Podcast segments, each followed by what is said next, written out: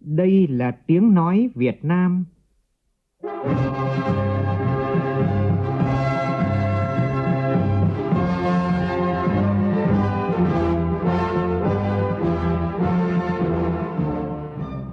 là tiếng nói Việt Nam, phát thanh từ Hà Nội, thủ đô nước Cộng hòa xã hội chủ nghĩa Việt Nam.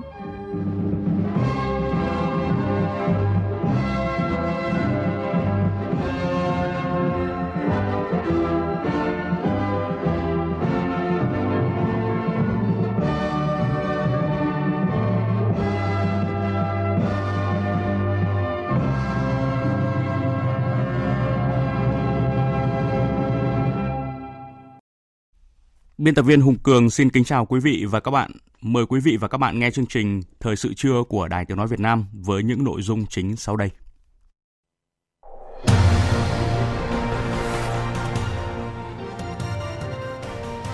Thủ tướng Nguyễn Xuân Phúc chủ trì diễn đàn nâng tầm kỹ năng lao động Việt Nam với chủ đề Doanh nghiệp đồng hành đổi mới và nâng cao chất lượng giáo dục nghề nghiệp.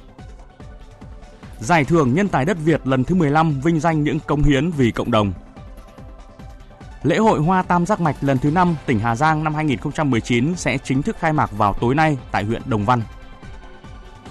Sắp xếp đơn vị hành chính cấp xã gần 500 cán bộ của tỉnh Quảng Trị thuộc diện dôi dư. Giải quyết vấn đề này, làm sao đảm bảo quyền lợi của những người có liên quan là nội dung loạt bài cùng tên của phóng viên Đài Tiếng Nói Việt Nam khu vực miền Trung. Trong phần tin thế giới, cử tri Sri Lanka ngày hôm nay bỏ phiếu bầu tổng thống mới trong bối cảnh quốc đảo nhỏ này chưa phục hồi sau các vụ tấn công nhằm vào các khách sạn, nhà thờ dịp phục sinh hồi tháng 4 năm nay. Mỹ và Trung Quốc đang thu hẹp bất đồng để có thể ký giai đoạn 1 thỏa thuận thương mại vào trung tuần tháng 12 tới.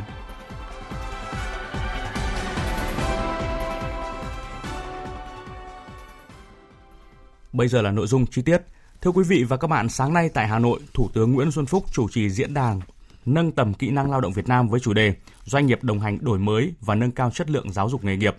Diễn đàn do Bộ Lao động Thương binh và Xã hội, Bộ Kế hoạch và Đầu tư, Bộ Công Thương và Phòng Thương mại và Công nghiệp Việt Nam phối hợp tổ chức. Phóng viên Vũ Dũng phản ánh. Thủ tướng Nguyễn Xuân Phúc nhấn mạnh, kỹ năng nghề là vấn đề rất lớn của toàn cầu, nhất là đối với một quốc gia năng suất lao động còn thấp như nước ta. Do đó, đặt vấn đề là sau hội nghị này phải hành động cụ thể, là điều rất quan trọng. Thủ tướng giao cho Bộ Lao động Thương binh và Xã hội xây dựng một dự thảo chỉ thị của Thủ tướng về việc phát triển kỹ năng nghề nghiệp của lao động Việt Nam. Thủ tướng nhấn mạnh, nguồn lực phát triển đất nước ta không phải rừng vàng, biển bạc mà chính là gần 100 triệu dân. Cho nên, kỹ năng lao động, kỹ năng quản trị quốc gia, ngành, lĩnh vực hay địa phương, năng lực trí tuệ, nghề nghiệp, từng người trong hệ thống quyết định sự phát triển. Đánh giá công tác đào tạo nghề thời gian qua, Thủ tướng cho biết chúng ta đã xác định được 130 nghề trọng tâm, 40 trường nghề trọng điểm chất lượng cao, nhiều trường có chất lượng đào tạo tốt. Việc đào tạo nghề đã chú trọng hơn đến đối tượng vùng nông thôn, người nghèo, người dân tộc phần lớn các học viên đào tạo nghề đều có việc làm, tỷ lệ đều từ 85%, có nhiều trường đạt 100%. Diễn đàn Kinh tế Thế giới đánh giá chất lượng đào tạo nghề tăng 13 bậc, góp phần giúp năng lực cạnh tranh tăng 10 bậc trong năm nay. Về mô hình trường bên cạnh doanh nghiệp, Thủ tướng Nguyễn Xuân Phúc đánh giá. Nhưng mà điều đặc biệt mà hôm nay chúng ta nói hay là các doanh nghiệp đã nói đấy là việc gắn kết giáo dục nghề nghiệp với doanh nghiệp có chuyển biến rất tích cực có thể nêu ra rất nhiều tấm gương tốt về đào tạo trong doanh nghiệp trường bên cạnh doanh nghiệp như Thất Vô Chu Lai, Gôn Long Thành, Viettel, Vincom, Vietjet, FPT trong đầu tư nước ngoài cũng rất nhiều doanh nghiệp có trường dạy nghề rất tốt như là Samsung. Có thể đào tạo đến vài trăm nghìn lao động. Cho nên cái mô hình trường bên cạnh doanh nghiệp cái mô hình gắn kết doanh nghiệp với đào tạo nghề nghiệp thành vấn đề rất lớn mà hôm nay cũng thành một cái chủ đề mà chúng ta thảo luận ngoài cái trường dạy nghề chuyên nghiệp nghề nghiệp ra Sáng nay tại Hà Nội, Trường Đại học Thủy Lợi tổ chức lễ kỷ niệm 60 năm thành lập trường và đón nhận huân chương lao động hạng nhất. Tới dự có Phó Chủ tịch Quốc hội Uông Chu Lưu cùng đại diện lãnh đạo các bộ, ban ngành và hàng trăm các thế hệ cựu sinh viên. Trường Đại học Thủy lợi thành lập năm 1959, tiền thân là Học viện Thủy lợi Điện lực. Trải qua 60 năm hình thành và phát triển, hiện trường đang đào tạo đa ngành với 27 ngành trình độ đại học, trong đó có hai ngành thuộc chương trình tiên uh, tiên tiến gồm kỹ thuật xây dựng và kỹ thuật tài nguyên nước đã được cấp chứng chỉ kiểm định chất lượng bởi Hiệp hội các trường đại học Đông Nam Á. Phát biểu tại lễ kỷ niệm, Phó Chủ tịch Quốc hội Uông Chu Lưu mong muốn trong bối cảnh mới hiện nay, trường Đại học Thủy lợi không chỉ khẳng định được vị thế vai trò hàng đầu trong đào tạo nguồn nhân lực chất lượng cao mà cần phải nghiên cứu và ứng dụng chuyển giao công nghệ trên nhiều lĩnh vực khác.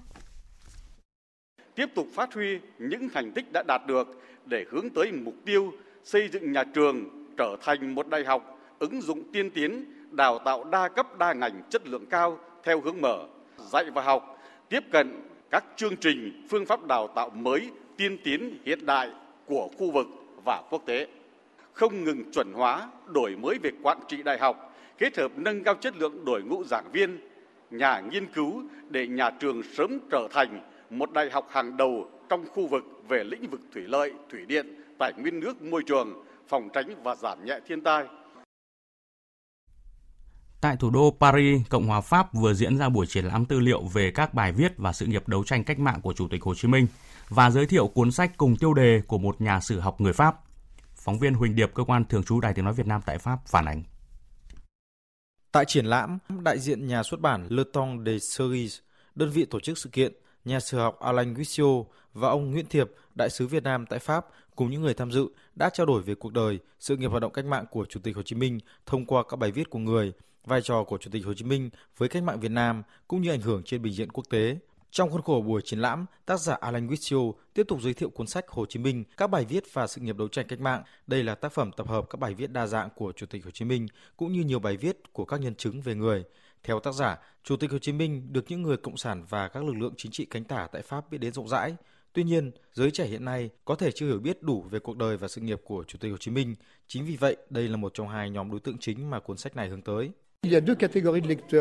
Euh, euh, có hai nhóm độc giả có thể quan tâm tới cuốn sách này. Thứ nhất là những người thuộc thế hệ của tôi, những người đã cao tuổi. Họ biết tương đối nhiều về các cuộc đấu tranh ủng hộ Việt Nam của nhân dân Pháp. Bây giờ thế hệ này đều đã cao tuổi rồi, nhưng với họ cái tên Hồ Chí Minh sẽ nói lên một điều gì đó. Tiếp theo tôi hy vọng rằng chân dung Chủ tịch Hồ Chí Minh sẽ thu hút được giới trẻ, bởi vì giới trẻ trên thế giới hiện nay thường theo thuyết tương đối, coi các chính trị gia là những người chỉ biết tìm danh tiếng, tiền bạc hoặc những thứ sang trọng. Trong khi đó, Chủ tịch Hồ Chí Minh thì ngược lại. Chủ tịch Hồ Chí Minh có thể là một điển hình cho toàn thế giới, đương nhiên trong đó có Việt Nam.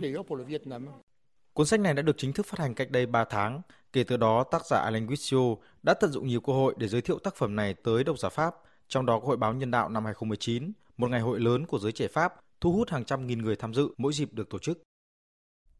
Sáng nay tại Đại học Quốc gia Thành phố Hồ Chí Minh, Ban tuyên giáo Trung ương tổ chức lễ trao giải cuộc thi trắc nghiệm tìm hiểu 90 năm lịch sử vẻ vang của Đảng Cộng sản Việt Nam trên mạng xã hội VCNet. Tin của phóng viên Ngọc Xuân, thường trú tại thành phố Hồ Chí Minh.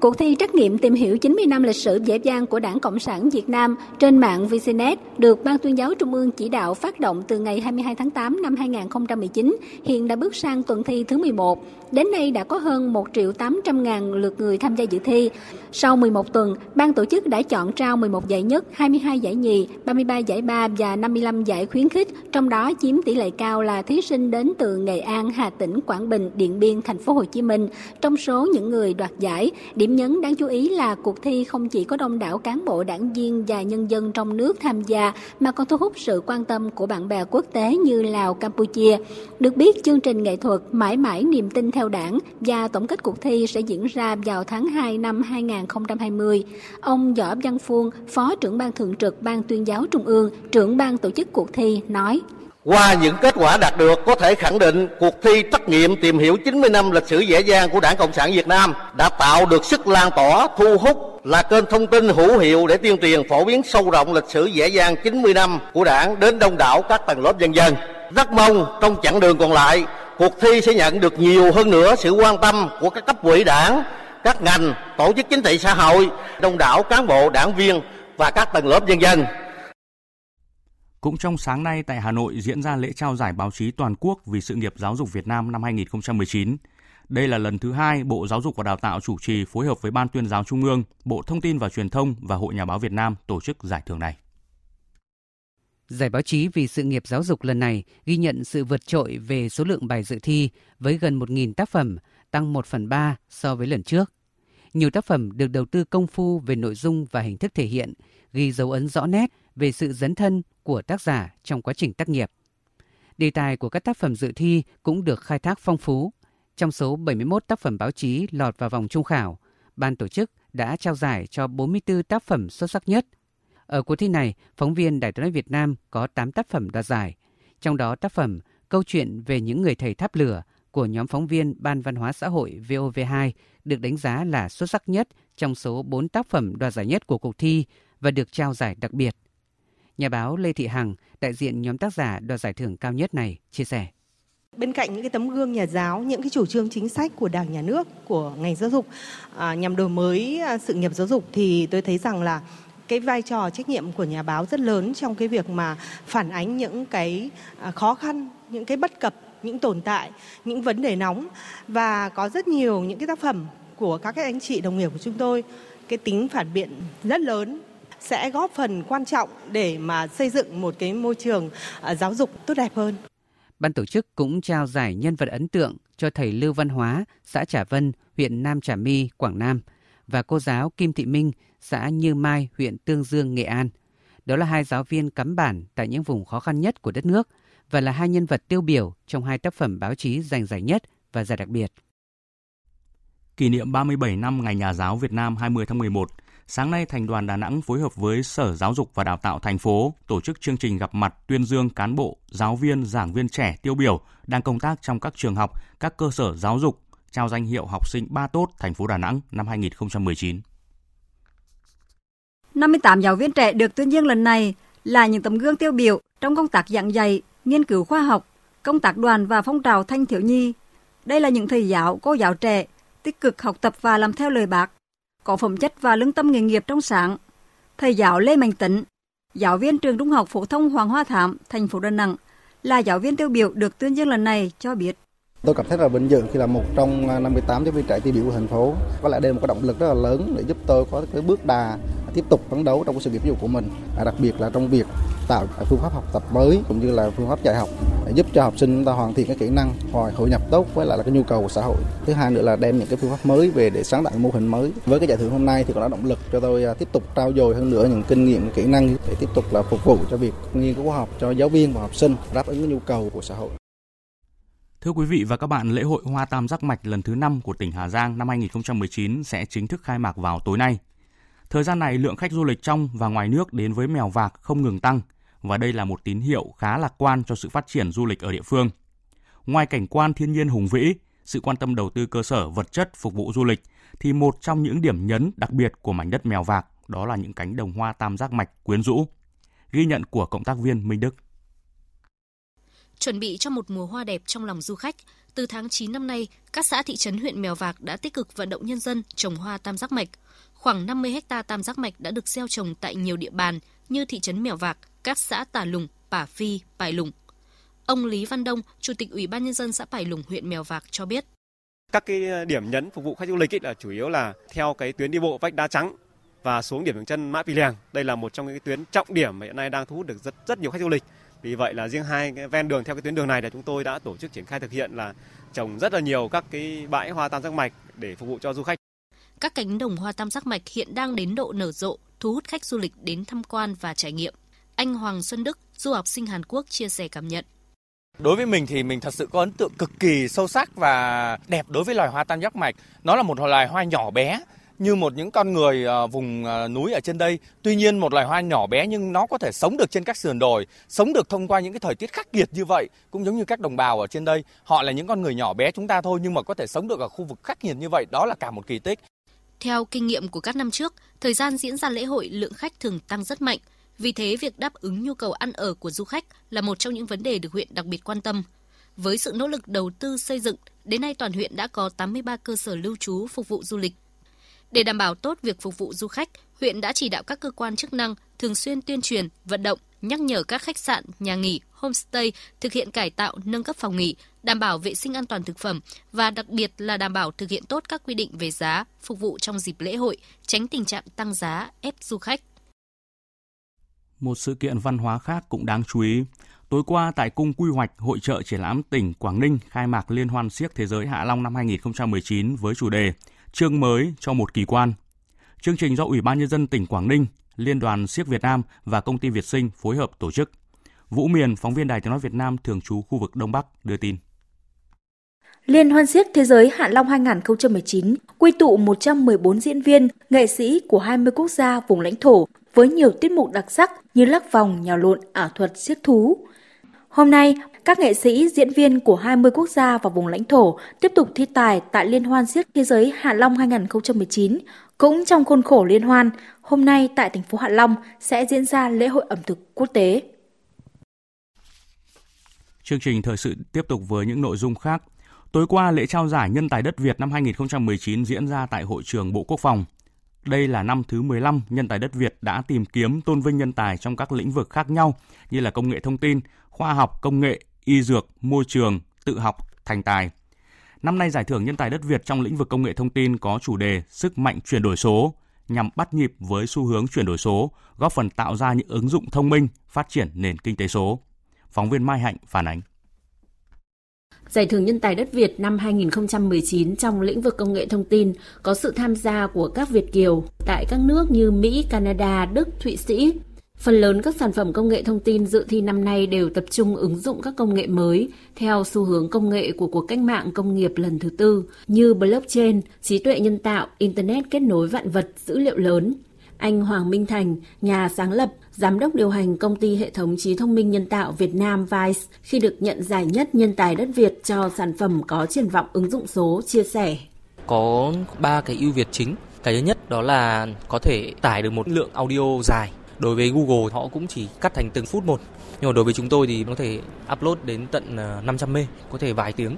Cái thứ hai là chúng tôi có thể gần như là chạy real time trong một thời gian rất là dài giống như cái buổi họp quốc hội cả một ngày mà chúng tôi để chạy trực tuyến tức là đại biểu nói đến đâu chữ ra đến đấy liên tục như vậy thì công nghệ ngày xưa chưa đạt đến mức như thế cuối cùng đó là giọng vùng miền chúng tôi cũng đã tối ưu được tức là bây giờ bắc trung nam thì chúng tôi cũng đã tối ưu đến mức khoảng 85 đến 90 phần trăm nhận dạng của chúng tôi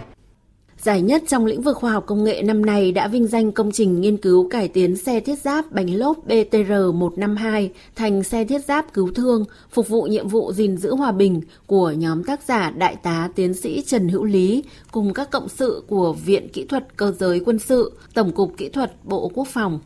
Đại tá Tiến sĩ Trần Hữu Lý giới thiệu tất cả các cái yêu cầu của Liên Hợp Quốc về quân y rồi là của cục quân y của Việt Nam cũng như tổ chức y tế thế giới về một cái xe quân y là được lắp toàn bộ trên thùng xe. Trong đó là có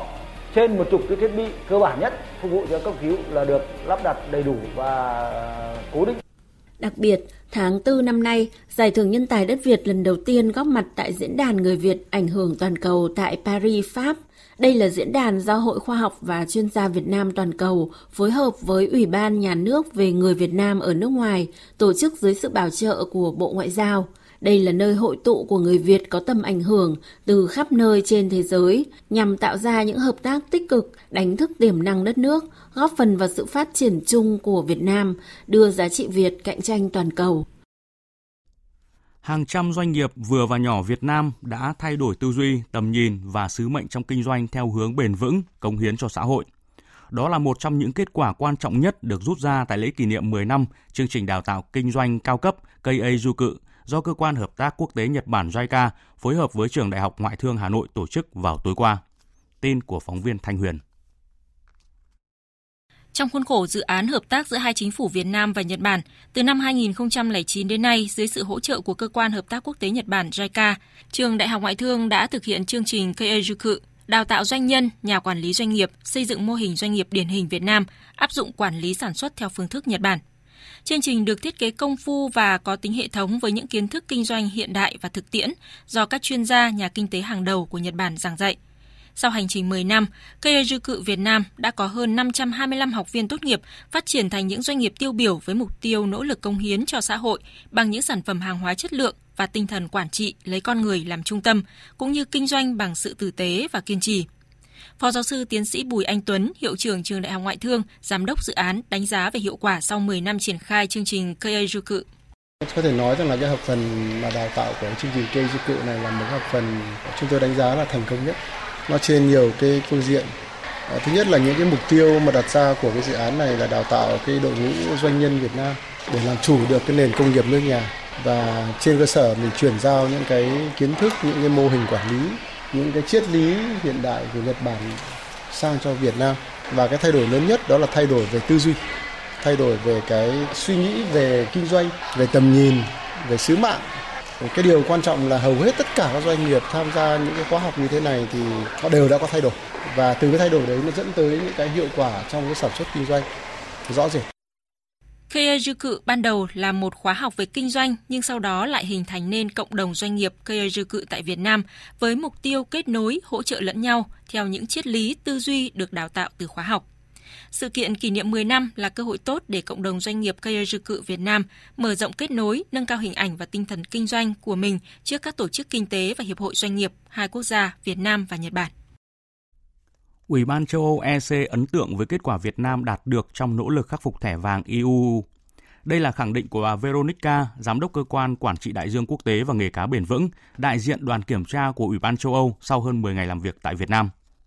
Bà Veronica cho biết, cùng với sự thay đổi nhận thức của các cấp chính quyền, thì sự vào cuộc của người dân là hết sức quan trọng để đảm bảo triển khai đồng nhất, hài hòa, toàn diện các giải pháp chống khai thác hải sản bất hợp pháp mà chính phủ Việt Nam đã đề ra.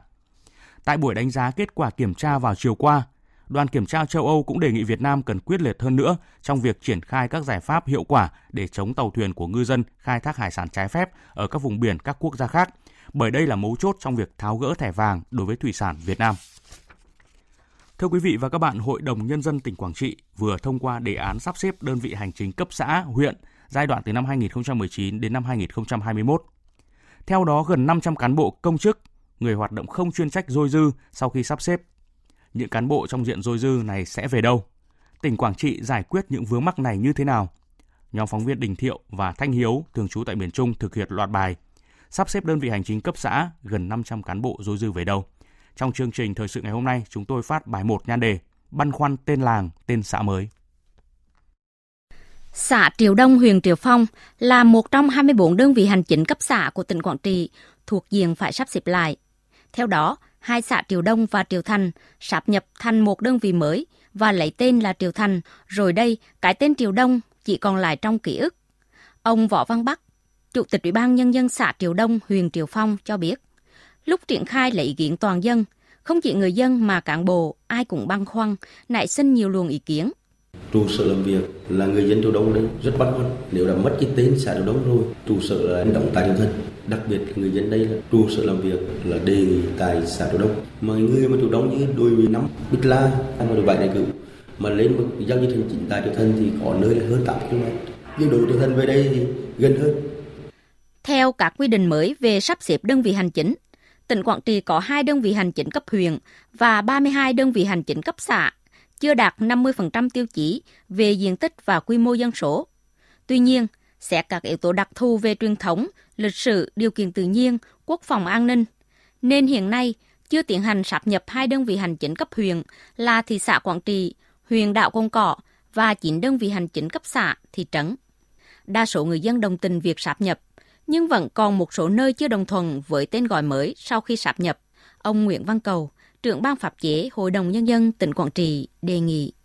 Đề nghị chính quyền các cấp, các cơ quan liên quan cần làm tốt công tác tuyên truyền, vận động giải thích để nhân dân hiểu được chủ trương lớn của Đảng, Nhà nước. Đề nghị ban hành chính sách hỗ trợ một lần đối với những người hoạt động không chuyên trách tại các đơn vị hành chính sát nhập nếu không được tiếp tục bổ trí công tác. Theo đề án vừa mới thông qua, tỉnh Quảng Trị sẽ giảm 16 xã so với hiện tại. Bây giờ, sáp nhập các xã lại với nhau, các trụ sở ủy ban nhân dân xã vô dư nếu không có phương án sử dụng hợp lý sẽ lãng phí.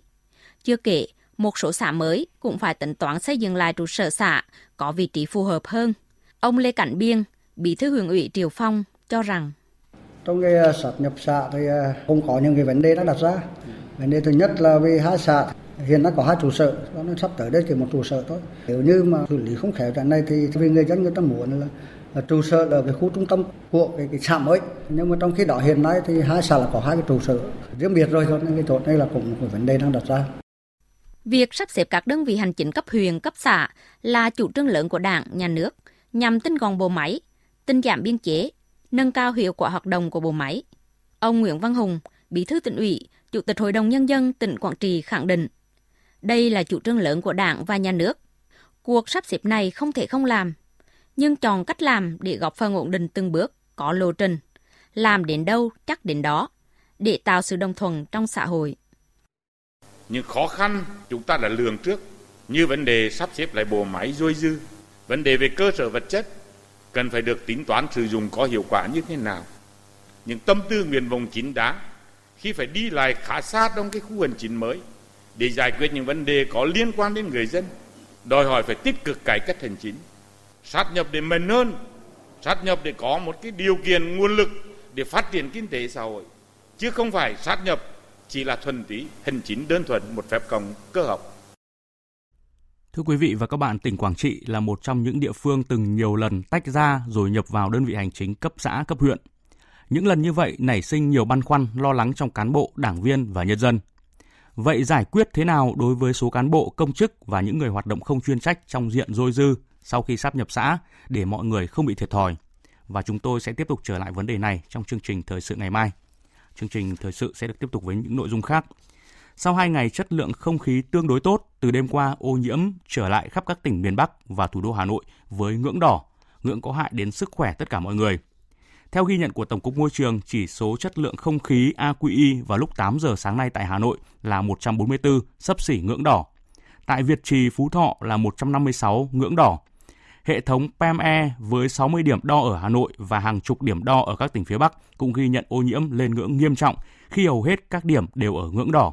Đáng chú ý, những điểm đo ở các tỉnh đồng bằng Bắc Bộ còn ô nhiễm hơn Hà Nội như là Hải Phòng, Thái Bình, Hưng Yên. Cũng trong lĩnh vực môi trường, nếu như trước đây mỗi ngày đêm lượng rác thải phát sinh từ công tác sơ chế sản phẩm ở chợ đầu mối Bình Điền của thành phố Hồ Chí Minh khoảng 80 tấn thì nay chỉ còn khoảng 50 tấn. Điều đáng nói là các tiểu thương ở chợ không chỉ bỏ rác đúng nơi quy định mà còn phân loại rác trước khi thải ra môi trường. Điều này giúp cho môi trường trong chợ sạch sẽ hơn. Phóng viên Xuân Ngà thường trú tại thành phố Hồ Chí Minh phản ánh. 23 giờ đêm, chợ đầu mối Bình Điền bắt đầu nhộn nhịp người ra vào, không còn cảnh như trước đây, nền đường bẩn thỉu, rác tràn ngập lối đi, mà nay thay vào đó là những quầy hàng sạch sẽ với những thùng phân loại rác ở bên cạnh. Thỉnh thoảng có tiểu thương vô tình vứt thẳng rác xuống lối đi thì lúc sau đội quản lý chợ lập tức nhắc nhở và luôn có người quét dọn, thu gom mỗi khi ai đó vô tình vứt rác xuống nền. Anh Nguyễn Văn Thạch, một tiểu thương ở chợ Bình Điền cho biết Rác thì bây giờ gom hồi đó như là 10 phần, bây giờ chừng 3 4 phần thôi chứ không có nhiều nữa. Bởi vì cái đầu ngoài người ta đã cũng như là người ta giảm bớt cái lượng rác. Còn như lúc trước là vô đây là coi như là có khi chặt luôn cả rễ mang vô đây mình chặt lại. Theo tiểu thương Tô Thị Hoàng Dung, trước kia môi trường ở đây lúc nào cũng nặng mùi do rác bởi việc kiểm tra giám sát còn lòng lẻo. Còn bây giờ thì đã thay đổi rất nhiều, vì nếu không bỏ rác đúng nơi quy định thì sẽ bị nhắc nhở. Thì tôi thấy ờ, nó sạch sẽ, ờ, thì cái ở môi trường nào sạch sẽ thì nó cũng dễ chịu hơn, thì mua bán thì cảm thấy nó, nó ok hơn là vận hành này kia không có bị cản trở một cái gì ờ, rác hoặc là không có té. Ông Ngô Tiến Dũng, Phó phòng quản lý chất lượng vệ sinh an toàn thực phẩm và môi trường, công ty quản lý và kinh doanh chợ Bình Điền cho hay, thực hiện cuộc vận động người dân thành phố Hồ Chí Minh không xả rác ra đường và kênh rạch vì thành phố xanh và giảm ngập nước. Công ty đã tổ chức tuyên truyền nâng cao ý thức trách nhiệm của các tiểu thương, khách đến mua hàng. Chợ đầu mối thường là nơi có nhiều tầng lớp trong xã hội đến kinh doanh buôn bán, làm việc nên mỗi người có một trình độ văn hóa và nhận thức khác nhau. Vì thế công ty đã vận dụng nhiều cách tuyên truyền như qua phát thanh, phát tờ rơi, cho băng rôn hay đến quầy hàng tuyên truyền. Và quan trọng nhất là việc kiểm tra giám sát thường xuyên khi tiểu thương vi phạm thì nhắc nhở, nếu vẫn còn tái phạm thì xử phạt hành chính. Bên cạnh đó, công ty đã trang bị các thùng rác, xe chứa rác phù hợp, tăng cường vệ sinh, thu gom rác ban đêm nhằm thu gom triệt để. Ông Ngô Tiến Dũng cho biết. Việc tuyên truyền là chợ công ty chợ phải xác định là cái dạng mà mưa dầm thấm lâu thì mới thay đổi được nhận thức một phần nữa là cái quan điểm của bà con á, là vào trong chợ rồi là bà con đã đóng phí là quản lý chợ là bà con có quyền xả rác là chợ phải lo hết Hiện nay tình trạng xả rác tràn lan không đúng nơi quy định còn diễn ra rất nhiều tại các chợ trên địa bàn thành phố Hồ Chí Minh, đặc biệt là các khu chợ truyền thống. Thì cách làm tại chợ Bình Điền là một mô hình hay và có thể nhân rộng cho các chợ trên địa bàn thành phố. Tiếp theo là một số thông tin về thời tiết. Trung tâm Dự báo Khí tượng Thủy văn Quốc gia cho biết không khí lạnh tiếp tục ảnh hưởng đến các nơi ở Bắc Bộ và Trung Bộ. Từ ngày hôm nay đến ngày mai, thời tiết không mưa, ngày trời nắng, sáng sớm có sương mù và sương mù nhẹ, trời lạnh về đêm và sáng sớm. Hôm nay khu vực Hà Nội có sương mù và sương mù nhẹ rải rác. Chu trình tăng nhiệt sẽ tiếp nối đến ngày mai, do đó khu vực Hà Nội ngày nắng. Trong khi đó, nửa cuối tháng 11 này, khu vực Trung Bộ có đợt mưa lớn trên diện rộng, trải khắp từ Thanh Hóa đến Bình Thuận. Ở Tây Nguyên và Nam Bộ ngày nắng, chiều tối và đêm có mưa rào và rông vài nơi. Trong cơn rông có khả năng xảy ra lốc, xét và gió giật mạnh. Chuyển sang phần tin thế giới, nhận lời mời của Thủ tướng Chính phủ, Bộ trưởng Bộ Quốc phòng Thái Lan Prayut Chan-o-cha, sáng nay Đại tướng Ngô Xuân Lịch, Ủy viên Bộ Chính trị, Phó Bí thư Quân ủy Trung ương, Bộ trưởng Bộ Quốc phòng đã dẫn đầu đoàn đại biểu quân sự cấp cao Việt Nam tham dự hội nghị Bộ trưởng Quốc phòng các nước ASEAN hẹp và hội nghị Bộ trưởng Quốc phòng các nước ASEAN mở rộng lần thứ 6 diễn ra tại Bangkok, Thái Lan từ ngày 16 đến ngày 19 tháng 11. Việc tham gia các hội nghị của đoàn đại biểu quân sự cấp cao thể hiện sự tham gia tích cực, chủ động, có trách nhiệm của Việt Nam vào các lĩnh vực hợp tác trong khuôn khổ ADMM và ADMM cộng, tiếp tục triển khai các sáng kiến của Việt Nam trong khuôn khổ hợp tác quốc phòng ASEAN, đồng thời khẳng định vai trò, vị thế của Việt Nam đối với khu vực và thế giới – thông qua hoạt động tại các diễn đàn đa phương cũng như thúc đẩy nỗ lực chung nhằm duy trì hòa bình, ổn định và phát triển ở khu vực. Tình hình chính trị Bolivia vẫn hết sức rối ren sau khi cựu Tổng thống Evo Morales tuyên bố từ chức do phải chịu sức ép mạnh mẽ từ phe đối lập cực hữu. Trong khi các cuộc biểu tình rầm rộ kêu gọi phục chức cho vị cựu lãnh đạo đang sống lưu vong tại Mexico này vẫn diễn ra trên khắp cả nước, thì chính phủ lâm thời Bolivia cảnh báo ông Evo Morales sẽ bị truy tố ngay khi trở về nước. Phóng viên Thu Hoài tổng hợp thông tin. Tổng thống lâm thời Bolivia René hôm qua cho rằng cựu Tổng thống Evo Morales đã tự ý rời đất nước, vì thế nếu quay lại, ông ấy sẽ phải ra trình diện trước tòa, phải trả lời về những bất thường trong cuộc bầu cử Tổng thống hôm 20 tháng 10 vừa qua, cũng như về những cáo buộc tham nhũng. Về mặt đối ngoại, chính quyền lâm thời hôm qua cũng có bước đi khá quyết liệt khi đình chỉ tư cách đối với hầu hết các đại sứ Bolivia được bổ nhiệm dưới thời cựu Tổng thống Morales – quyết định ảnh hưởng tới khoảng 80% số đại sứ của Bolivia. Bên cạnh đó, chính phủ lâm thời còn yêu cầu tất cả các đại sứ của Venezuela và chuyên gia y tế Cuba rời khỏi Bolivia, đồng thời tuyên bố rút khỏi Liên minh Bolivar cho châu Mỹ. Các cuộc biểu tình kêu gọi phục chức cho cựu Tổng thống Morales vẫn diễn ra rầm rộ tại nhiều nơi, đặc biệt là thủ đô hành chính La Paz. Hôm qua, đụng độ đã nổ ra giữa lực lượng an ninh và những người ủng hộ ông Evo Morales – trong khi quân đội phải sử dụng súng hơi cay để giải tán người biểu tình. Ông Morales hôm qua một lần nữa khẳng định mình là nạn nhân của một cuộc đảo chính và buộc phải từ chức để tránh một cuộc đổ máu không cần thiết và vì sự bình yên của đất nước. Vì lợi ích của nền dân chủ, nếu họ không muốn tôi tham gia các cuộc bầu cử mới, thì tôi cũng cảm thấy không có vấn đề gì và chỉ tự hỏi tại sao họ lại sợ hãi. Tuy nhiên, tôi sẵn sàng đặt ưu tiên và sẵn sàng mang lại hòa bình cho Bolivia.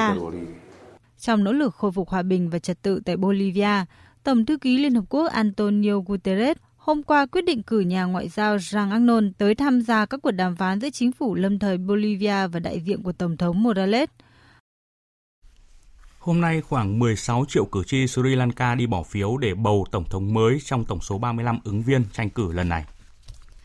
Cuộc bầu cử diễn ra sau khi Sri Lanka bị rung chuyển bởi loạt vụ đánh bom nhằm vào các nhà thờ và khách sạn hạng sang ở nước này vào tháng 4 vừa qua, khiến ít nhất 269 người thiệt mạng.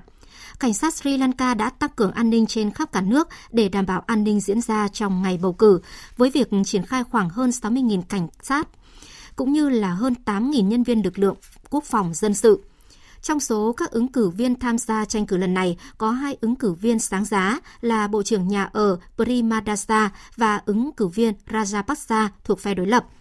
Trong khi ứng cử viên đối lập Rajapaksa tập trung vào việc đảm bảo an ninh cho đất nước, Bộ trưởng Nhà ở Primadasa cam kết sẽ xóa bỏ nghèo đói tại quốc gia này.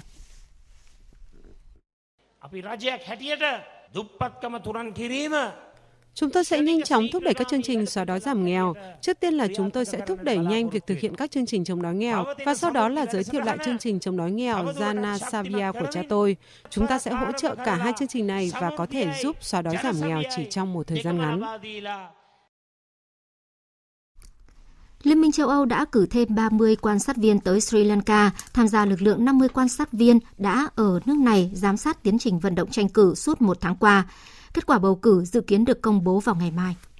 Phiên điều trần luận tội công khai thứ hai nhằm vào Tổng thống Mỹ Donald Trump đã trở nên nóng hơn với sự xuất hiện của nhà cựu ngoại giao hàng đầu Mỹ tại Ukraine, Marie Iovanovic. Cuộc điều trần chủ yếu xoáy, xoáy vào vấn đề liệu bà Iovanovic có phải đã bị gạt ra khỏi vị trí đại sứ ở Ukraine vì cản trở các toan tính chính trị của ông Donald Trump hay không. Phóng viên Đài Tiếng Nói Việt Nam tổng hợp thông tin. Phát biểu về báo giới tại thủ đô Seoul sau khi tham dự hội nghị tham vấn an ninh Mỹ-Hàn hàng năm, ông Esper cho rằng Hàn Quốc là một nước giàu nên có thể và cần chi nhiều tiền hơn cho các binh sĩ Mỹ đang đồn trú tại nước này. Ông Esper nhấn mạnh, điều rất quan trọng là Mỹ phải hoàn tất thỏa thuận chia sẻ gánh nặng chi phí quốc phòng với Hàn Quốc trước khi kết thúc năm nay. Ý tưởng về việc Seoul chi nhiều tiền hơn cho các binh sĩ Mỹ không nhận được sự đồng tình từ công chúng Hàn Quốc. Kết quả của một cuộc thăm dò dư luận vừa công bố cho thấy có tới 96% người được hỏi ý kiến phản đối Hàn Quốc đóng góp chi phí cao hơn cho việc bảo vệ quân sự của Mỹ. Bộ Ngoại giao Hàn Quốc thông báo các cuộc đàm phán liên quan tới chi phí cho các binh sĩ Mỹ sẽ được nối lại trong hai ngày 18 và 19 tháng này. Trong một diễn biến khác, Phủ Tổng thống Pháp thông báo hội nghị bốn bên về Ukraine bao gồm Pháp, Đức, Nga và Ukraine sẽ được tổ chức vào ngày 9 tháng 12 tới tại thủ đô Paris. Phóng viên Quang Dũng, thường trú Đài Tiếng Nói Việt Nam tại Pháp đưa tin. Tham dự hội nghị được tổ chức vào ngày 9 tháng 12 tới tại Paris dự kiến sẽ có Tổng thống Nga Vladimir Putin, Tổng thống Ukraine Zelensky, Thủ tướng Đức Angela Merkel và Tổng thống chủ nhà Pháp Emmanuel Macron. Ngay trong tối ngày 15 tháng 11, phía Ukraine đã xác nhận Tổng thống Zelensky sẽ đến Paris. Đây được xem là một nỗ lực ngoại giao lớn của nước Pháp bởi lần cuối cùng một hội nghị bốn bên theo khuôn khổ Normandy được tổ chức đã cách đây 3 năm, vào tháng 10 năm 2016 tại Berlin. Mục tiêu được phía Pháp đưa ra cho hội nghị bốn bên sắp tới tại Paris là thúc đẩy các tiến bộ đạt được trong thời gian qua ở miền đông Ukraine, như việc rút quân của một số lực lượng ly khai ở Donbass hay việc trao đổi tù nhân giữa chính quyền Ukraine với lực lượng ly khai. Đích đến cuối cùng mà Pháp cùng các nước châu hướng đến là việc thực thi toàn diện và triệt để thỏa thuận Minsk về xung đột tại Ukraine, vốn đã bị đóng băng suốt 3 năm qua do các mâu thuẫn giữa Nga và Ukraine. Các nhà đàm phán hàng đầu của Mỹ và Trung Quốc đang tìm cách thu hẹp bất đồng để có thể tiến tới ký giai đoạn 1 thỏa thuận thương mại trong cuộc điện đàm vào tối qua, nhưng vẫn chia rẽ trong nhiều vấn đề then chốt. Bộ trưởng Thương mại Mỹ Wilbur cho biết, Tổng thống Donald Trump chưa nhất trí dỡ bỏ bất kỳ một loại thuế nào trong thỏa thuận và quy mô cam kết của Trung Quốc mua nông sản Mỹ chưa rõ ràng. Việc Trung Quốc lưỡng lự cam kết về khối lượng nông sản cụ thể mua của Mỹ là điểm gây bế tắc chính trong đàm phán, trong khi Mỹ do dự bãi bỏ các mức thuế. Theo Bộ trưởng Thương mại Mỹ, điều quan trọng là Trung Quốc phải đưa ra cam kết cụ thể về việc mua 40 đến 50 tỷ đô la hàng nông sản của Mỹ. Ông cho biết hai bên còn nhiều thời gian để tiếp tục đàm phán trước khi hạn chót 15 tháng 12 Mỹ sẽ áp đợt thuế mới. Tại Canada vừa diễn ra hội thảo duy trì hòa bình ở khu vực biên giới trên biển, mang đến cho giới chức và các học giả cơ hội thảo luận về các vấn đề liên quan đến an ninh, các quy tắc quản lý và các chính sách trong tương lai trên đại dương. Hội thảo tập trung vào các vấn đề như tầm quan trọng của Ấn Độ, Thái Bình Dương và Bắc Băng Dương đối với thế giới, cùng các mối đe dọa tại khu vực biên giới ở các vùng biển này, triển vọng của ASEAN với Indonesia tại Ấn Độ, Thái Bình Dương, duy trì hòa bình và phát triển tại Ấn Độ, Thái Bình Dương. Giáo sư Julie Nguyễn, trường Đại học Stanton, Giám đốc Hiệp hội Canada Việt Nam tại Toronto cho biết, tham gia hội thảo duy trì hòa bình ở khu vực biên giới trên biển. Hiệp hội Canada Việt Nam muốn thông tin đến bạn bè Canada về các hoạt động bảo vệ chủ quyền và lợi ích quốc gia trên biển của Việt Nam, về mong muốn giữ vững môi trường hòa bình, ổn định trên biển để phát triển đất nước, đồng thời cũng để nâng cao tinh thần bảo vệ vững chắc chủ quyền biển đảo trong thế hệ trẻ người Việt ở hải ngoại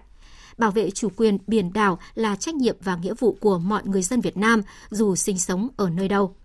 Biển Đông ngày càng có giá trị chiến lược quan trọng. Vấn đề an ninh và an toàn hàng hải Biển Đông có ý nghĩa rất to lớn với thương mại toàn cầu và thu hút sự quan tâm của giới học giả quốc tế. Ước tính trên một nửa thương mại bằng đường biển của thế giới đi qua Biển Đông lên tới 5.000 tỷ đô la mỗi năm.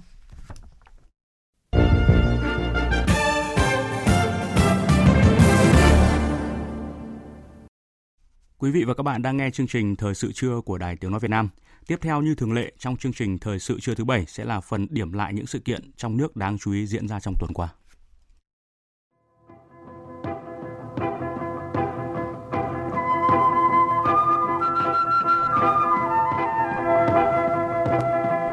Thưa quý vị và các bạn, sự kiện đầu tiên mà chúng tôi muốn nhắc đến đó là tuần làm việc thứ tư của kỳ họp thứ 8 Quốc hội khóa 14. Trong tuần làm việc này, Quốc hội đã biểu quyết thông qua nghị quyết về kế hoạch phát triển kinh tế xã hội, nghị quyết về dự toán ngân sách nhà nước và nghị quyết về phân bổ ngân sách trung ương năm 2020. Trong đó đáng chú ý là Quốc hội giao chính phủ phấn đấu hoàn thành mục tiêu tăng trưởng GDP 6,8% trong năm tới. Quốc hội cũng thông qua việc thực hiện điều chỉnh mức lương cơ sở từ 1 triệu 490 000 đồng một tháng lên mức 1 triệu 600 000 đồng một tháng, điều chỉnh lương hưu, trợ cấp bảo hiểm xã hội, trợ cấp hàng tháng từ ngày 1 tháng 7 năm 2020. Về công tác lập pháp, nội dung thảo luận thu hút sự quan tâm của cử tri, doanh nghiệp là lần đầu tiên Quốc hội nghe chính phủ trình và thảo luận về dự án luật đầu tư theo hình thức đối tác công tư PPP. Nhiều đại biểu cho rằng cần phải sớm ban hành luật này để phù hợp với thông lệ quốc tế, thu hút sự lựa chọn nhà đầu tư có tiềm lực nhằm giảm bớt gánh nặng cho đầu tư công. Nhưng để thực hiện được mục tiêu này, chính phủ phải giải quyết được 5 vấn đề trọng tâm mà trong luật phải đạt được. Thứ nhất, phải quy định rõ xem những dự án nào được thực hiện theo hình thức PPP, tránh tình trạng lẫn lộn giữa các hình thức đầu tư và các tiêu chí cho quy định này cần phải được thể hiện rõ ràng. Thứ hai, khi xác định một dự án cần đưa vào triển khai theo hình thức PPP thì phải có được hình hài của dự án đó từ khâu khảo sát, thiết kế, điều tra và thẩm định. Để đảm bảo rằng dự án này được nhiều người biết và nắm được rằng khi đầu tư dự án này thì phải làm cái gì, chi phí bao nhiêu, hiệu quả như thế nào. Thứ ba, khâu lập dự án cần phải làm thật kỹ để tránh tình trạng như thời gian vừa qua có nhiều dự án đã đầu tư theo hình thức PPP xong nhưng khi kiểm toán lại thì giá trị đầu tư lại không đúng như dự toán ban đầu, hoặc là khi triển khai các hạng mục, kỹ thuật, lợi ích không được như dự toán. Một vấn đề nữa, để thu hút được các nhà đầu tư tư nhân thì cần phải có cơ chế đảm bảo quyền lợi, tránh rủi ro cho nhà đầu tư. Đây chính là nội dung chia sẻ lợi ích và rủi ro và đây cũng là nội dung trọng tâm của luật. Đồng thời, luật cũng cần phải đưa ra các quy định, tiêu chí để lựa chọn được đúng nhà đầu tư có tiềm lực về nguồn vốn, kinh nghiệm để đẩy nhanh được các dự án cung cấp dịch vụ công không phụ thuộc vào ngân sách nhà nước. Cuối cùng, khi có dự án rồi thì cần phải có cơ chế giám sát quá trình đầu tư và vận hành dự án, bởi đây thực chất là một dự án đầu tư công và mang lại lợi ích cho người dân. Khi người dân trả tiền để hưởng dịch vụ đó thì người dân cũng có quyền tham gia giám sát.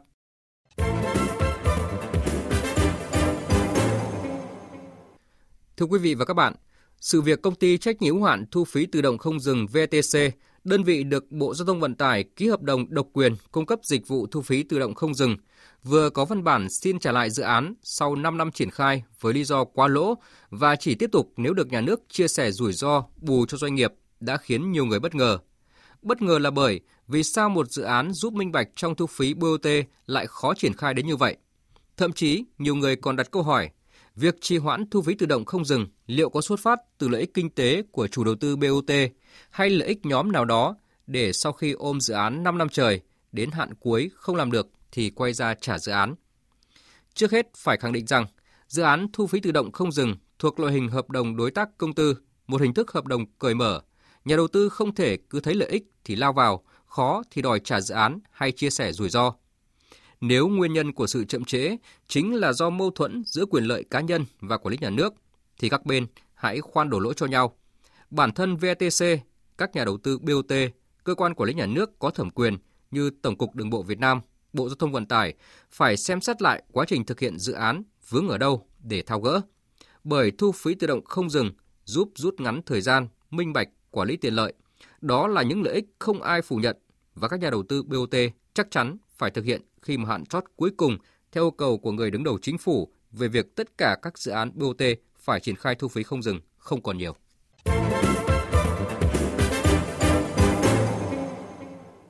Một vấn đề khác cũng khiến báo chí tốn không ít giấy mực trong tuần, đó chính là sự chênh lệch quá lớn về giá nước sạch tại Hà Nội. Có lẽ từ trước tới nay, người dân các đô thị ít khi quan tâm tới việc nước sạch hàng ngày sử dụng do nhà máy nước nào cung cấp, bởi đơn giản thứ thiết yếu như vậy là mặt hàng được nhà nước quản lý giá, chính quyền địa phương có trách nhiệm bảo đảm việc cung cấp nước sinh hoạt, đảm bảo chất lượng tới người dân là chuyện đương nhiên. Thế nhưng khi thông tin dự án nhà máy nước sông Đuống do tư nhân đầu tư hoàn toàn là dự án nước sạch lớn nhất miền Bắc, cung cấp cho cả một khu vực rộng lớn, lại có mức giá tạm tính cao gần gấp đôi giá nước hiện tại thành phố phê duyệt đã khiến cho nhiều người phải giật mình. Hơn thế, việc nhà đầu tư vay vốn tới 80%, lãi vay và chi phí vốn tính vào giá nước tới 20%, trong khi thành phố Hà Nội sẽ phải bù giá nước đặt ra nhiều câu hỏi. Tại sao Hà Nội phải mua nước của nhà máy sông Đuống để phải chịu phân lãi cho doanh nghiệp này? Chính quyền Hà Nội dùng tiền ở đâu để bù giá cho nhà máy nước sông Đuống nếu không phải là tiền thuế của người dân? Cung cấp nước sạch là mang tính độc quyền tự nhiên khi hiện nay một nhà máy nước đảm nhiệm cung cấp nước theo khu vực dân cư. Người dân, cho dù là khách hàng, cũng phải phụ thuộc vào đơn vị cung cấp nước, chứ không có lựa chọn sử dụng nước của nguồn nào khác. Do vậy, thị trường ngành nước càng sôi động, người dân càng bất an với mối lo lợi ích nhóm và cộng đồng xã hội sẽ trở thành con tin để những chủ đầu tư dự án có thể mặc cả điều kiện với nhà quản lý, chính quyền địa phương để có được những lợi ích tối đa, còn trách nhiệm của nhà đầu tư thì ở mức tối thiểu.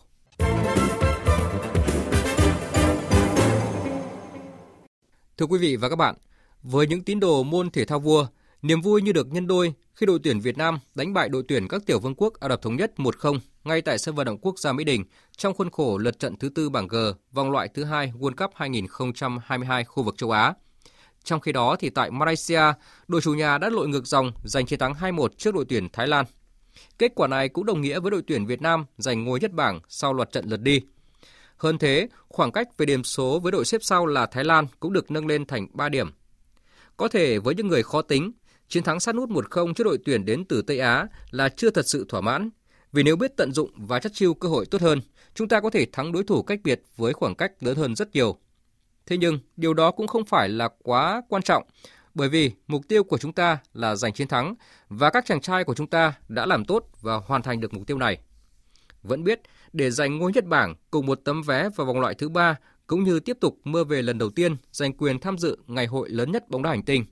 Trước mắt, đội tuyển Việt Nam vẫn còn cả một chặng đường dài đầy khó khăn, mà trước mắt là trận đấu với đội tuyển Thái Lan vào tối 19 tháng 11 tới đây trên sân vận động quốc gia Mỹ Đình. Tuy vậy, đó là câu chuyện của tương lai. Còn hiện giờ, với những chiến thắng liên tiếp trước các tiểu vương quốc Ả Rập Thống Nhất, Malaysia và cả Indonesia, người hâm mộ hãy cứ vui và tự hào với thành tích đó của đội tuyển bóng đá Việt Nam. Tiếp theo như thường lệ là trang tin đầu tư tài chính và những thông tin thể thao. Trang tin đầu tư tài chính. Thưa quý vị và các bạn, Quốc hội đã thông qua nghị quyết về phân bổ ngân sách trung ương năm 2020. Theo đó, Quốc hội quyết nghị tổng số thu ngân sách trung ương là hơn 851.768 tỷ đồng, tổng số thu ngân sách địa phương là 660.531 tỷ đồng. Quốc hội cũng quyết tổng chi ngân sách trung ương là hơn 1 triệu tỷ đồng, trong đó dự toán là 367.709 tỷ đồng. Để bổ sung cân đối ngân sách, bổ sung có mục tiêu cho ngân sách địa phương theo quyết định giao điều chỉnh kế hoạch đầu tư trung hạn vốn ngân sách trung ương giai đoạn 2016-2020, giao điều chỉnh nội bộ kế hoạch đầu tư vốn nước ngoài năm 2019, Thủ tướng Chính phủ đã cắt giảm hơn 3.797 tỷ đồng kế hoạch đầu tư trung hạn vốn nước ngoài nguồn ngân sách trung ương của Bộ Y tế, Bộ Xây dựng, tỉnh Quảng Ninh và tỉnh Ninh Bình giao bổ sung gần 20.000 tỷ đồng kế hoạch đầu tư trung hạn vốn nước ngoài nguồn ngân sách trung ương cho các dự án đã có trong kế hoạch đầu tư công trung hạn của các bộ, cơ quan ngang bộ và các tỉnh, thành phố trực thuộc Trung ương từ nguồn dự phòng chung vốn nước ngoài giai đoạn 2016-2020. Bộ Tài chính cho biết từ đầu năm đến ngày 20 tháng 10 năm nay, giải ngân nguồn vốn vay ODA, vốn vay ưu đãi nước ngoài khoảng 175 triệu đô la Mỹ. Như vậy, lũy kế giải ngân nguồn vốn vay ODA và vay ưu đãi nước ngoài khoảng 1.654 triệu đô la, tương đương khoảng 38.283 tỷ đồng. Thị trường chứng khoán phiên giao dịch cuối tuần tiếp tục có phiên điều chỉnh thứ ba liên tiếp, đẩy VN Index xuống mốc 1.010 điểm. Đóng cửa phiên giao dịch cuối tuần, sàn chứng khoán Hồ Chí Minh có 135 mã tăng và 184 mã giảm. VN Index giảm 2,27 điểm xuống 1.010,03 điểm. Tổng khối lượng giao dịch đạt trên 200 triệu đơn vị, giá trị hơn 5.150 tỷ đồng. HNX Index đóng cửa giảm 0,21 điểm xuống 106,03 điểm với 40 mã tăng và 32 mã giảm. Tổng khối lượng khớp lệnh đạt hơn 21 triệu đơn vị, giá trị gần 240 tỷ đồng. Đầu tư tài chính biến cơ hội thành hiện thực. Đầu tư tài chính biến cơ hội thành hiện thực. Thưa quý vị và các bạn, thị trường chứng khoán Việt Nam trong tuần lực cầu ghi nhận sự cải thiện tốt, mặc dù vậy bên bán vẫn chiếm ưu thế. Xu hướng tăng giá, theo các chuyên gia, dự báo vẫn là xu hướng chính trong ngắn hạn. Vì vậy, nhà đầu tư có thể tận dụng nhịp điều chỉnh này để gia tăng tỷ trọng cổ phiếu. Về những điểm đáng lưu ý trên thị trường chứng khoán trong tuần và dự báo về thị trường tuần mới, phóng viên Đài Tiếng Nói Việt Nam có cuộc trao đổi với chuyên gia chứng khoán Lê Ngọc Nam, Phó trưởng phòng phân tích tư vấn đầu tư, công ty chứng khoán Tân Việt. Mời quý vị và các bạn cùng theo dõi. Thưa ông, thị trường chứng khoán Việt Nam trong tuần thì à, diễn biến có gì đáng lưu ý? Thị trường chứng khoán cơ bản có một tuần điều chỉnh sau khi thị trường đạt xung quanh cái ngưỡng điểm 1024 điểm là cái ngưỡng cao nhất trong năm 2019 cho đến thời điểm hiện tại thì chúng ta có một vài phiên thị trường điều chỉnh đang giao dịch xung quanh ngưỡng 1010 điểm. Chúng ta vẫn thấy rằng là cái ngưỡng này vẫn là cao hơn cái ngưỡng trung bình của tháng 10 và vẫn đang giao dịch khá là ổn định xung quanh cái ngưỡng trên 1000 điểm. Tuần vừa qua thì thị trường cũng đón nhận thêm cái thông tin có một vài nhóm chỉ số mới mà sàn giao dịch thành phố Hồ Chí Minh vừa mới công bố. Tôi thấy rằng là các nhóm chỉ số mới này sẽ gia tăng cái cơ hội cho các nhà đầu tư cũng như các cái công ty chứng khoán phát hành các quỹ để track cái nhóm các chỉ số này hoặc là các cái sản phẩm phái sinh xung quanh các cái nhóm chỉ số mà sàn thành phố Hồ Chí Minh vừa mới công bố. Vâng, nhóm cổ phiếu cần quan tâm trong tuần là gì ạ? Chúng ta cũng thấy rằng cái nhóm cổ phiếu dẫn dắt thị trường trong tuần trước là nhóm cổ phiếu họ Vingroup và một vài cổ phiếu bất động sản có cái xu hướng điều chỉnh một chút. Ví dụ như ờ, cổ phiếu Vinhome sau khi đạt cái ngưỡng trên 100 nghìn trên cổ phiếu thì hiện tại đang giao dịch ở ngưỡng 95 cho đến 96 nghìn trên ờ, cổ phiếu, tức là có điều chỉnh một chút. Cùng với đó là các cái mã cổ phiếu như là VIX hay là VRE cũng có cái điều chỉnh nhất định tôi thấy rằng là các nhóm cổ phiếu này vẫn đang là động lực chính của thị trường mặc dù có mức điều chỉnh nhẹ trong tuần vừa qua nhưng mà tôi nghĩ rằng là các nhóm cổ phiếu này vẫn sẽ ờ, tiếp tục đóng góp chính cho cái việc tăng điểm của thị trường trong giai đoạn sắp tới. Vâng thưa ông, với góc nhìn của chuyên gia chứng khoán thì ông nhận định gì về thị trường tuần mới ạ? Chúng ta thấy rằng là mặc dù thị trường có xu hướng điều chỉnh trong một tuần qua, tuy nhiên thì cái mức thanh khoản trung bình trong tuần qua vẫn cao hơn so với tháng 10 khoảng hơn 20% và cái mức điểm duy trì trên cái mức 1.000 điểm là cái mức khá là cao trong giai đoạn từ tháng 3 cho đến hiện tại tôi thấy rằng là có thể tuần giao dịch sắp tới thì cũng sẽ còn một hai phiên điều chỉnh nhưng mà cơ bản thị trường sẽ có một xu hướng tốt hơn so với tuần này. Vâng, xin cảm ơn ông.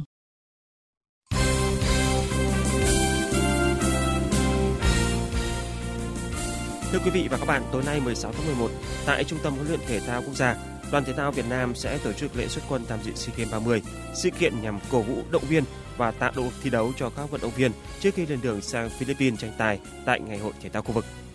Tại lễ xuất quân lần này, Bộ Văn hóa, Thể thao và Du lịch sẽ ra nhiệm vụ cho đoàn thể thao Việt Nam phân đấu giành từ 65 đến 70 huy chương vàng, hướng tới mục tiêu xếp ít nhất ở vị trí thứ ba toàn đoàn – Đoàn thể thao Việt Nam sẽ mang tới Philippines tổng cộng 856 thành viên, góp mặt tại hơn 40 bộ môn. Trong đó, chúng ta đặt kỳ vọng vào những môn thế mạnh như là điền kinh, bắn súng, thể dục dụng cụ, đấu kiếm, đua thuyền, bơi, cờ vua, cử tạ. Theo chia sẻ của ông Trần Đức Phấn, Phó Tổng cục trưởng Tổng cục Thể dục Thể thao, Trường đoàn Thể thao Việt Nam dự SEA Games 30. Tại SEA Games lần này, chúng ta sẽ phải cạnh tranh với các nước Indonesia và Malaysia để giành vị trí thứ ba toàn đoàn. Theo cách tính toán của chúng tôi thì hiện nay chúng ta phải đạt được khoảng 65 huy chương vàng trở lên thì chúng ta mới có hy vọng để chúng ta tranh chấp vào cái top 3. Philippines thì sẽ phải giành ít tối thiểu là 120 huy chương vàng. Thái Lan thì họ chắc chắn là đứng ở vị trí thứ hai. Vì cái cái cách mà họ chuẩn bị hiện nay đối với các cái môn thể thao ở nhóm Olympic và ASEAN thì Thái Lan vẫn là nước rất là mạnh. Đối với chúng ta mà đứng ở vị trí thứ ba thì chúng ta phải tranh chấp với hai quốc gia rất mạnh, đặc biệt là Indonesia là vừa tổ chức ASEAN xong thì nhiều cái nội dung của họ vẫn còn rất là mạnh và Malaysia là hai quốc gia bên cạnh đó một số các cái nội dung của các cái môn Olympic của Singapore hiện nay họ phát triển rất là đồng đều và rất là mạnh. Nhằm tạo điều kiện thuận lợi nhất cho công tác di chuyển, hãng hàng không Việt Nam Airlines sẽ bố trí riêng một máy bay để chuyên chở đoàn thể thao Việt Nam. Riêng hai đội tuyển bóng đá nam và nữ Việt Nam sẽ lên đường sớm từ ngày 22 tháng 11 do các trận đấu tại vòng bảng sẽ chính thức diễn ra từ ngày 25 tháng 11. Đài Tiếng nói Việt Nam sẽ tường thuật trực tiếp lễ xuất quân của đoàn thể thao Việt Nam trên sóng VOV1 vào lúc 20 giờ. Mời quý vị và các bạn chú ý đón nghe. Tại lượt trận thứ hai trong khuôn khổ giải bóng đá bãi biển Đông Nam Á 2019 diễn ra vào chiều tối qua 15 tháng 11, đội tuyển Việt Nam đã có màn lội ngược dòng đầy kịch tính trước đội tuyển Malaysia và giành thắng lợi thuyết phục với tỷ số 5-3. Đội tuyển Malaysia đã bất ngờ có bàn tỷ số ngay từ khi ra bóng đầu tiên. Sau đó thủ môn Trần Công Thành đã ghi bàn gỡ hòa 1-1. Những diễn biến tiếp theo đầy kịch tính khi Malaysia ghi thêm hai bàn và vượt lên dẫn trước 3-1. Tuy nhiên với kinh nghiệm và kỹ năng thi đấu, đội tuyển Việt Nam đã tạo ra cuộc lội ngược dòng đầy cảm xúc với 4 bàn thắng do công của Trần Ngọc Bảo hai bàn, Trần Vinh Phong và Lê Quý Long Vĩ để kết thúc 3 hiệp thi đấu với tỷ số chung cuộc là 5-3. Ở trận đấu diễn ra cùng ngày, Trung Quốc thắng Afghanistan với tỷ số 5-4 để sở hữu 3 điểm đầu tiên. Chiều nay 16 tháng 11, đội tuyển Việt Nam sẽ gặp Afghanistan và ngày mai 17 tháng 11 sẽ đá trận cuối với Thái Lan, đối thủ cạnh tranh trực tiếp ngôi vô địch. Thưa quý vị và các bạn, dạng sáng nay 16 tháng 11, các trận đấu tại bảng D, F và G của vòng loại Euro 2022 đã đồng loạt diễn ra. Trong khi bảng D vẫn chưa thể xác định được đội bóng nào giành vé chính thức dự vòng chung kết Euro 2020, thì tại bảng F và G đã xác định thêm được hai cái tên. Tiền đạo đang thi đấu tại giải Ngoại hạng Anh là Jamie Pukki đã ghi hai bàn thắng giúp Phần Lan đánh bại Leicester với tỷ số 3-0. Chiến thắng bảo đảm vị trí thứ hai cho Phần Lan tại bảng G với 18 điểm, qua đó chính thức giành vé dự vòng chung kết Euro 2020. Ở trận đấu còn lại của bảng đấu, Italia đã giành chiến thắng 3-0 trước Bosnia và Herzegovina, qua đó duy trì thành tích toàn thắng 100% tại vòng loại Euro 2020. Một đại diện của Bắc Âu khác là Thụy Điển cũng đã chính thức giành vé dự vòng chung kết Euro 2020 sau chiến thắng 2-0 trước Romania. Trong khi đó, đội đầu bảng Tây Ban Nha đánh bại Mata với tỷ số 7-0. Tại bảng D, Đan Mạch đã đánh bại Grisbata với tỷ số 6-0 và sẽ đủ điều kiện nếu họ tránh được một thất bại trước Cộng hòa Ireland ở lượt trận cuối cùng. Trận đấu còn lại, Thụy Sĩ cũng đã đánh bại Georgia với tỷ số 1-0. Với bàn thắng duy nhất của Leola Maxi, đội tuyển Argentina đã vượt qua đội tuyển Brazil để giành cúp siêu kinh điển Nam Mỹ ở trận đấu diễn ra sáng nay, 16 tháng 11. Dù thiếu vắng Neymar, nhưng Brazil mới là đội tổ chức tấn công bài bản hơn. Ngay phút thứ 10, đội bóng vũ điệu Samba đã có cơ hội vượt lên dẫn trước khi Jesus bị đốn ngã trong vòng cấm. Tuy nhiên, chính cầu thủ này đã không thực hiện thành công quả phạt penalty ngay sau đó. Chỉ ít phút sau, cơ hội được trao cho Argentina khi Messi bị phạm lỗi trong vòng cấm. Không bỏ lỡ cơ hội, Messi đã có bàn mở tỷ số cho trận đấu.